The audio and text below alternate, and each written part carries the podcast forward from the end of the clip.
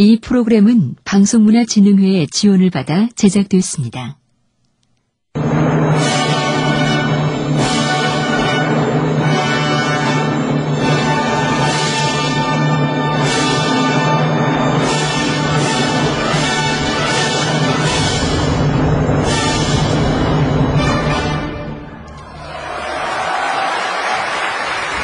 헝가리 부다페스트 예술궁전 안에 있는 내셔널 콘서트홀.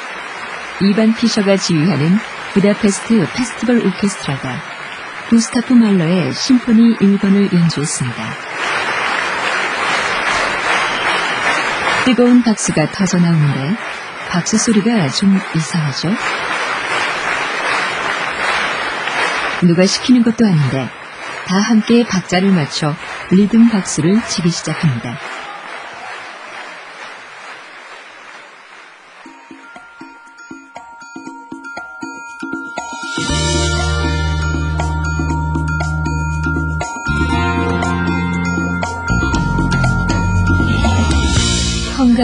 루마니아 등 동구권에서 자주 볼 수 있는 리듬 박수의 전통. 예전엔 공산당 지도자의 대중연설 때 리듬 박수가 자주 등장했습니다. 나타났다 사라지고 잠시 후 다시 등장하는 리듬 박수. 어쩌면 사회적 요구와 자기 개성 사이에서 갈등하는 동구권 사회의 한 단면일지도 모릅니다. CBS 특집 다큐멘터리 당신의 리듬은 무엇입니까? 제2부 리듬은 권력이다. 오늘은 리듬이 어떻게 사회를 지배하는지 그 비밀을 풀어봅니다.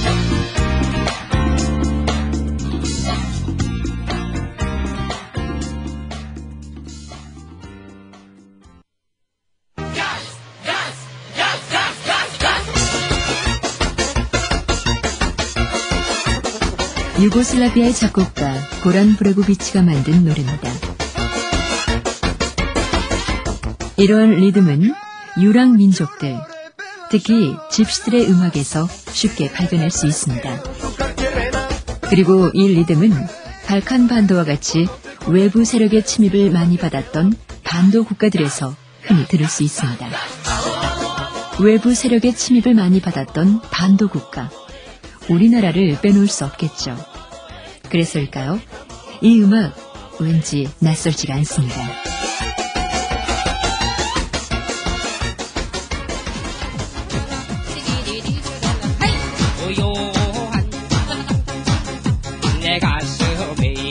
민족이 겪은 아픔의 유사성, 그리고 놀랍게도 유사한 대중음악의 리듬. 그 나라 국민들이 즐기는 리듬이란 역사와 문화 속에서 자연스레 만들어지는 것인지도 모르겠습니다. 완전하게 무지서 상태의 세상에서는 사실은 살아갈 수가 없죠. 믿음을 이해한다는 것은 가장 원초적인 복잡한 이 세상에서 하나의 어떤 그 규칙성을 찾아 헤매는 감과는 우리 인간의 본성이기도 하고 인류의 어떤 그 숙명적인 부분 중에 하나가 아닐까.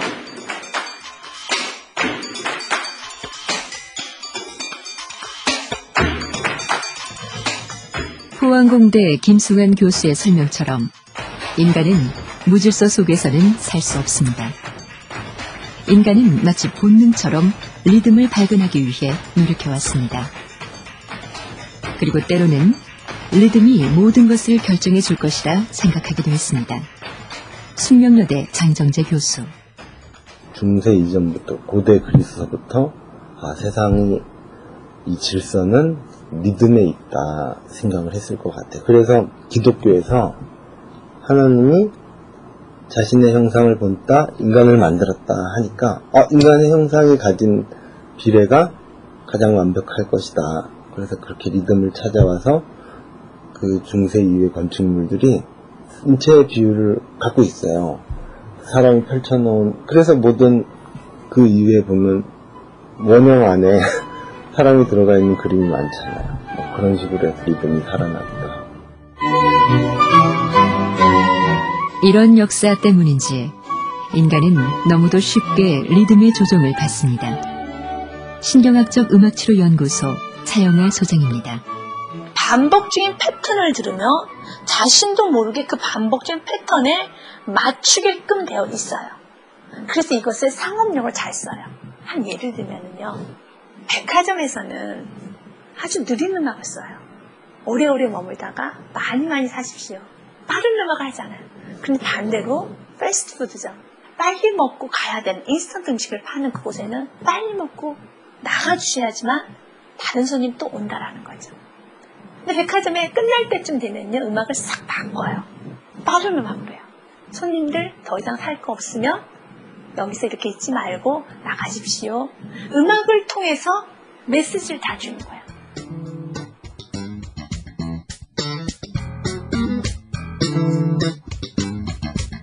사실 리듬은 어느 문화에나 존재했습니다.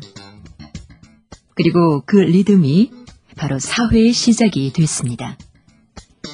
삶을 위한 리듬이라는 운동을 벌이고 있는 영국의 드럼 연주가 사이먼 카보 씨의 설명입니다. 리듬은 어느 문화에서나 아주 중요한 요소예요.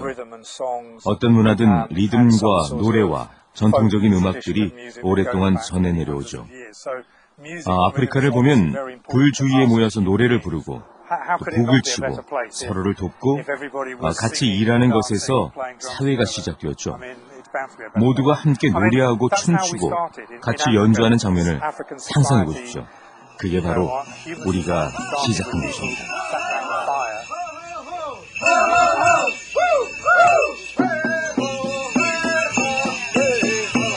사람들은 리듬으로 사회를 만들었고 그 사회는 다시 스스로의 리듬을 만들어냅니다. 경기대학교 사회복지학과 주은선 교수는 이렇게 사회 속에서 만들어지는 리듬을 생활의 리듬이라고 부릅니다.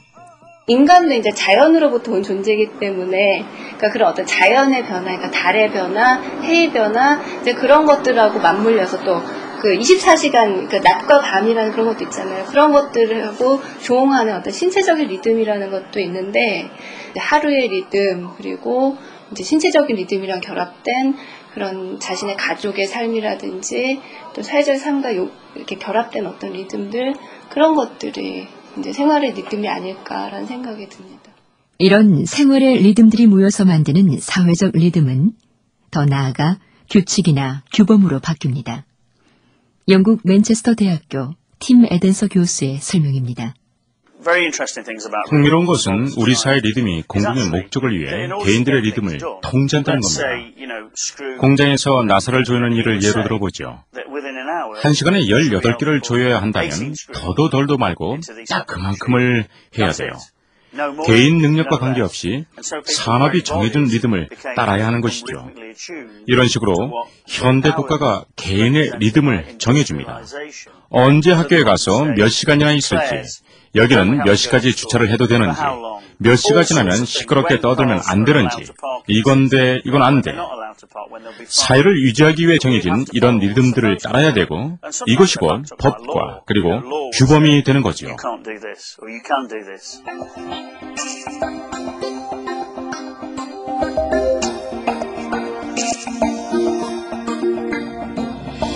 심지어 우리 사회는 어떤 사람은 어떤 리듬을 가져야 한다는 암묵적인 합의를 하고 있습니다. 그것은 말의 리듬에서도 나타납니다.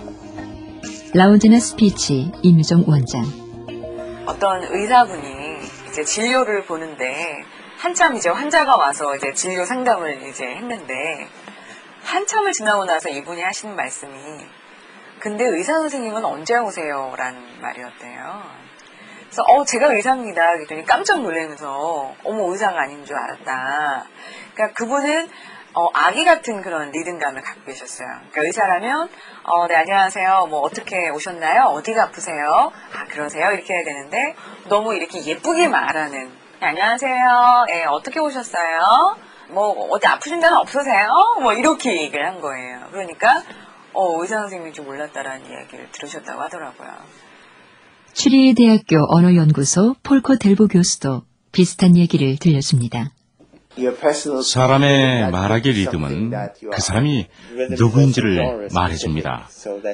정치인이 말하는 건 교회 목사님이나 철광에서 일하는 노동자와는 다르죠. 그리고 저만 봐도 이렇게 인터뷰할 때 리듬은 아, 부모님과 대화하거나 친구들에게 말할 때 리듬과 아마 다를 겁니다. 고려대 김민환 명예교수는 신분에 따른 리듬의 차이를 이렇게 설명합니다. 시조 같은 것은 삼박자지만은 아주 느리게 부르고 품바타령 어, 이런 것은 어, 아니 나무 집에 밥 빌어 먹으러 가가지고 나무 집 대문 앞에서 시조 부르듯이 동창이 이러고 밥한 그릇 이러고 있으면 언제 밥 얻어 먹어? 빨리 승부를 걸어야 되니까 작년에 등각살이 막 이렇게 빨리 돼야지. 그러니까 박자는 삼박자인데 이렇게 지배층들이 사용하던 박자는 아주 느린 삼박자. 하층으로 올수록 아주 빠른 삼박자.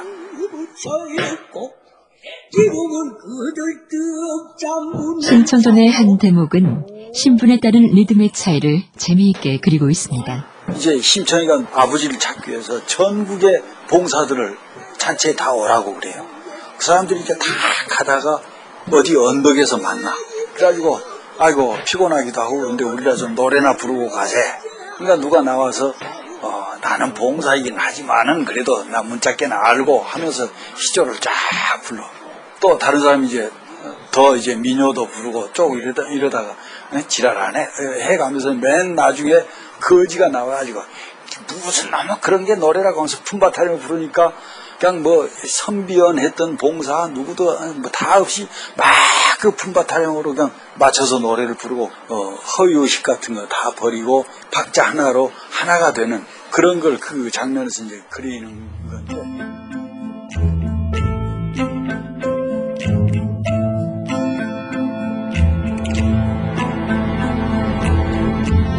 리듬은 사회의 규칙이 되고 계층을 나누는 장벽이 됩니다. 그래서 이 리듬을 정할 수 있는 힘이 바로 권력이 됩니다. 맨체스터 대학교 팀 에던스 교수. 리듬은 권력이 작용하는 방법입니다. 사회의 리듬을 조종할 수 있다면 권력을 가지게 되는 거죠. 리듬은 우리 생활의 모든 것입니다. 몇 시에 학교에 갈지, 몇 시에 출근할지, 몇 살이 되면 뭘 할 수 있는지, 이렇게 강력히 정해진 사회 규범 대부분이 시간에 대한 것이고 리듬에 대한 것입니다. 이것을 결정하는 사람이라면 그 사람은 리듬으로 사회를 지배하고 있는 것이죠. 팀 에덴서 교수는 현대 사회의 리듬을 움직이는 큰 권력으로 미디어를 꼽습니다. 수백만의 시청자들이 자신의 신체 리듬이나 생활 리듬을 따르지 않고 정해진 시간에 TV 앞에 모이도록 만드는 인기 드라마의 힘. 이런 건 역시 권력이라는 것이죠. 첫째로 올림픽, 둘째로 월드컵을 예로 들 수 있습니다. 전 세계 사람들의 리듬을 정해버리거든요. 자, 한국에서 경기가 열린다고 생각을 한번 해봐요. 우리는 밤 10시에 경기를 보지만 한국에서는 오후 3시 하고 있습니다. 생활 리듬상 두 나라 사이엔 엄청난 차이가 있음에도 불구하고 미디어는 그 경기를 동시에 함께 보게 만듭니다. 전 세계적으로 리듬을 맞춰버리는 것이죠. 수십억의 사람들이 함께 올림픽 개막식을 보고 함께 우사인 볼트의 경기를 봅니다. 글로벌 미디어의 힘이 인간의 리듬을 압도하는 것이죠.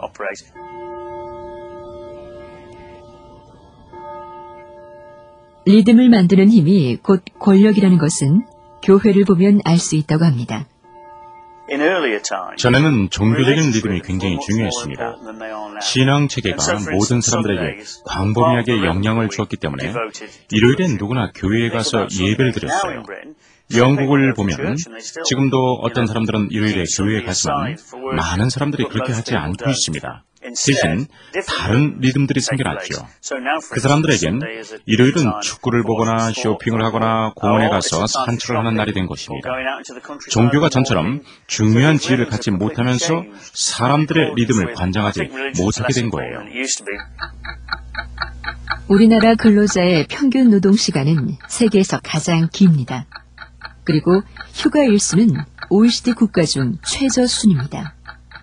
경기대학교 중선 교수는 이렇게 바쁜 리듬에서 벗어나지 못하는 것도 힘의 불균형 때문이라고 보고 있습니다.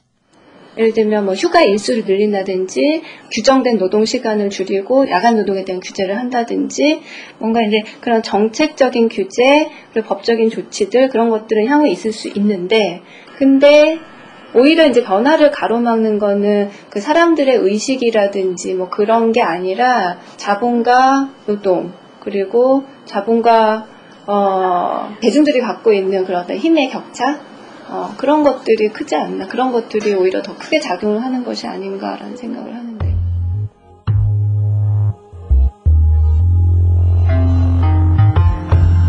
실제로는 자연이 사람을 통제하는 거는 극히 드물어요. 그러니까 어, 봄철에 씨 뿌릴 때 너 씨 뿌릴래 굶어 죽을래. 여름철에 너 지금 김 내 줄래 굶어 죽을래. 또 이제 어, 수확철이 되면은 너 지금 수확할 거야 굶어 죽을래. 단순하거든요. 그러니까 자연은 사람을 통제를 하게 될 때 너가 이 통제를 벗어나면은 어, 넌 죽음을 각오해라 하고 통제를 하는 거거든요. 근데 우리가 사람이 사람을 통제하게 될 때 정말 꼭 필요한 이, 이 통제를 받아들이지 않으면은 나는 죽을 수밖에 없구나 하는 그런 통제의 영역이 아닌 불필요한 통제의 영역이 점점 커지고 있잖아요. 이거는 사람이 행복하게 살 수 있는 어, 길은 아니라고 생각하고 있어요. 보리 출판사의 윤구병 대표입니다. 리듬은 권력을 만들고 권력은 리듬을 바꿉니다. 그래서 리듬을 빼앗는다는 것은 치명적인 형벌이 될 수 있습니다. 숙명여대 장정재 교수. 극단적으로 보면 그 삶의 리듬을 잃는다는 게 그 사람의 삶을 뺏는 게 돼요. 시간을 멈추거나 경험을 멈추거나 공간을 획일화해서 감각을 멈추면 그 사람이 사라져요. 그, 그 아주 큰 얘가 독방이에요, 독방. 독방에 가둬놓으면 그 사람은 시간의 리듬을 잃어요, 일단. 경험의 리듬도 변화가 없으니까. 그럼 그 사람은 어떻게 돼요? 넌 이제 지금까지 잘못을 했으니까 너를 망가뜨리겠다. 너를 정지시키겠다, 너 행위를. 그래서 너를 바꿔버리겠다는 강제적인 거죠. 익숙하게 살아오고 변화했던 걸 바꾸는 거죠. 물론 전신 상태도 바뀌지만 삶도 사라져요.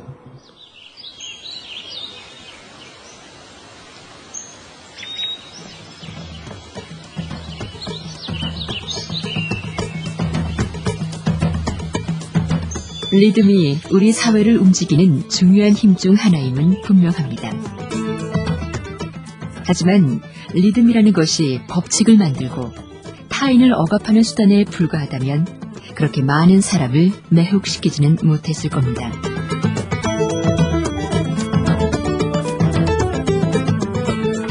캘리포니아 발렌시아에 위치한 드럼 제조회사 리모.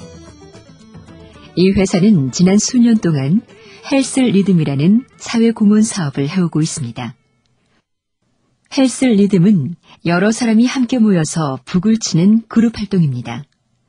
마음 가는 대로 북을 치면서 자신을 표현하고 다른 사람의 북소리를 들으면서 나도 함께 어울리는 어찌 보면 참 단순한 내용의 프로그램입니다. 하지만 이 단순한 프로그램이 많은 사람을 변화시키고 있습니다. 한이라는 간호사가 어머니 날에 헬스 리듬 이벤트를 하면서 겪은 일이에요. 여러 세대가 같이 모여서 북을 치면서 함께하는 시간이었는데 끝날 때쯤에 치매를 앓고 있는 어머니가 다가왔어요. 사실 어머니를 모셔오긴 했지만 아무 의미도 없다고 생각하고 있었죠. 그런데 함께 북을 치는 동안에 어머니가 8살 된 손녀를 보더니 생애 처음으로 그 이름을 불렀어요. 반이는 이렇게 얘기하더군요. 어머니는 다음 날이면 그 일을 잊어버릴 거예요. 하지만 딸에겐 할머니와 함께 북을 연주한 기억이 절대 잊혀지지 않을 거예요.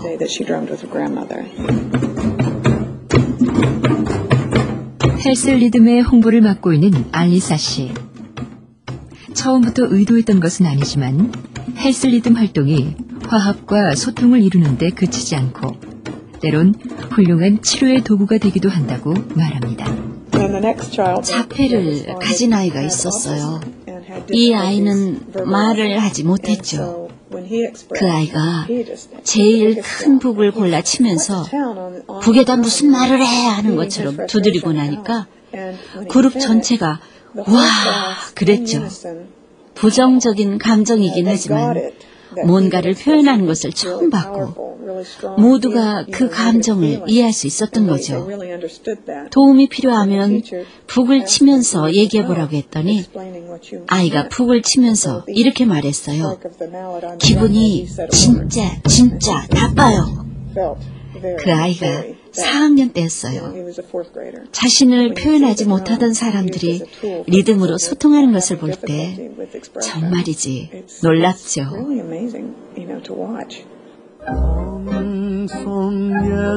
일제 강점기에 널리 불렸던 노래 황성예터.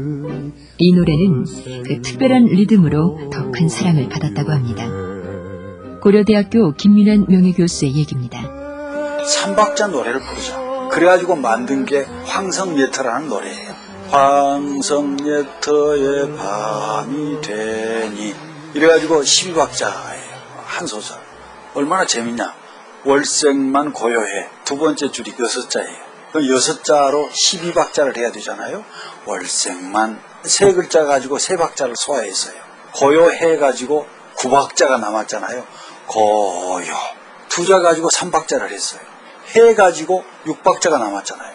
6박자를 해 노래 부를 사람이 누가 있어? 그런데 기막힌 현상이 뭐냐? 월생만 고요해. 3박자로 끝났어요. 3박자가 비어. 아무도 시키지 않았는데 탁 그렇게 끝나니까 사람들이 얼씨고 잘한다 좋다 거기서 박수를 치고 추임새가 들어가고 그야말로 청중하고 교감이 막 자연스럽게 이루어지는 거예요. 사람들을 연결하고 한데 어울려 소통하게 만들어주는 리듬의 힘. 리듬이 이런 힘을 갖는 이유는 무엇일까? 드럼 연주가 사이먼 카보시는 이렇게 주장합니다. 심장 박동이 있고요. 이런 심장 소리 같은 리듬은 어디에나 있겠죠. 그리고 맥박 소리 같은 리듬. 이렇게 어떤 문화에서나 공통적으로 들을 수 있는 리듬들이 있죠. 모든 생명에 리듬이 있기 때문에 우리는 리듬을 통해 모든 것과 소통할 수 있는 것 같아요. 여러 사람들이 한꺼번에 말하기 시작하면 이상한 소리가 되어버리지만 아, 리듬은 서로 어울려서 조화를 이뤄요. 그게 리듬의 멋진 점이죠.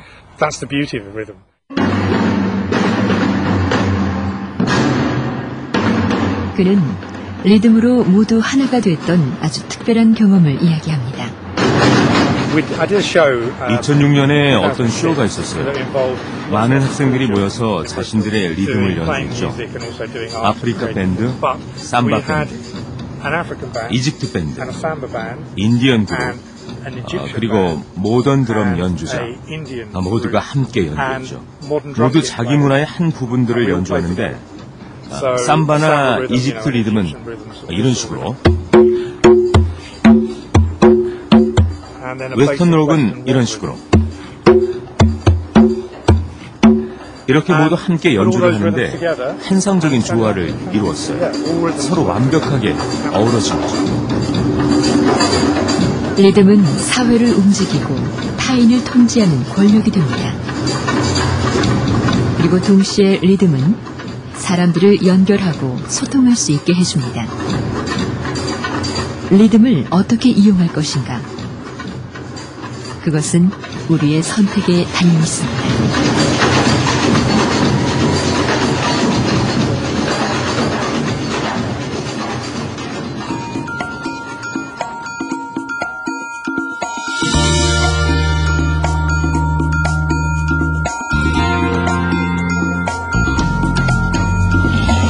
CBS 특집 다큐멘터리 당신의 리듬은 무엇입니까? 제2부 리듬은 권력이다. 지금까지 취재 구성의 유창수, 나레이션의 강유경, 음악의 이정철이었습니다. 내일은 마지막 제3부 내게 맞는 리듬은 따로 있다 편을 보내드립니다.